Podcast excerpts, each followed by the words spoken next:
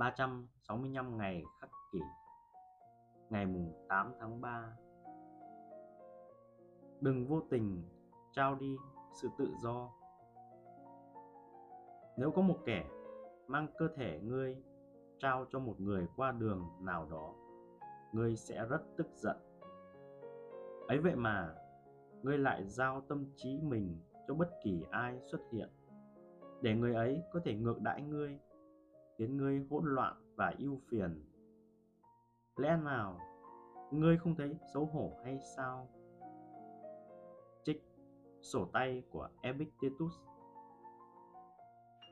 Theo bản năng, chúng ta luôn bảo vệ bản thể vật chất của mình. Chúng ta không để mọi người chạm vào cơ thể, không để họ xô đẩy, không để họ kéo ta phải đến nơi này, nơi kia nhưng chúng ta không giữ được kỷ luật tương tự khi xét về tâm trí.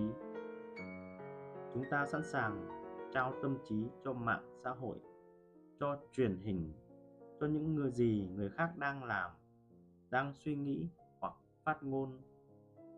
Chúng ta ngồi xuống để làm việc và tiếp theo đó, bạn biết đấy, chúng ta lướt mạng. Chúng ta ngồi bên gia đình nhưng chỉ sau vài phút chúng ta lôi điện thoại ra. Chúng ta ngồi thảnh thơi trong công viên, nhưng thay vì tĩnh lại, ta lại đánh giá từng con người đi ngang qua. Chúng ta thậm chí không biết ta đang làm những điều này. Chúng ta không nhận ra rằng ta đang lãng phí bao nhiêu thời gian, làm việc không hiệu quả và mất tập trung như thế nào.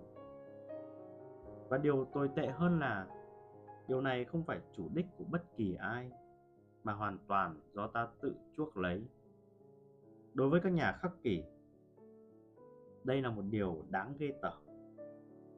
Họ biết thế giới có thể kiểm soát cơ thể của chúng ta. Chúng ta có thể bị tống vào tù hoặc bị thiên nhiên quật ngã. Nhưng tâm trí thì sao? Đó là tài sản của chúng ta. Chúng ta phải bảo vệ nó theo các nhà khắc kỷ. Hãy luôn duy trì sự kiểm soát đối với tâm trí và nhận thức của bạn. Đó là tài sản quý giá nhất của bạn.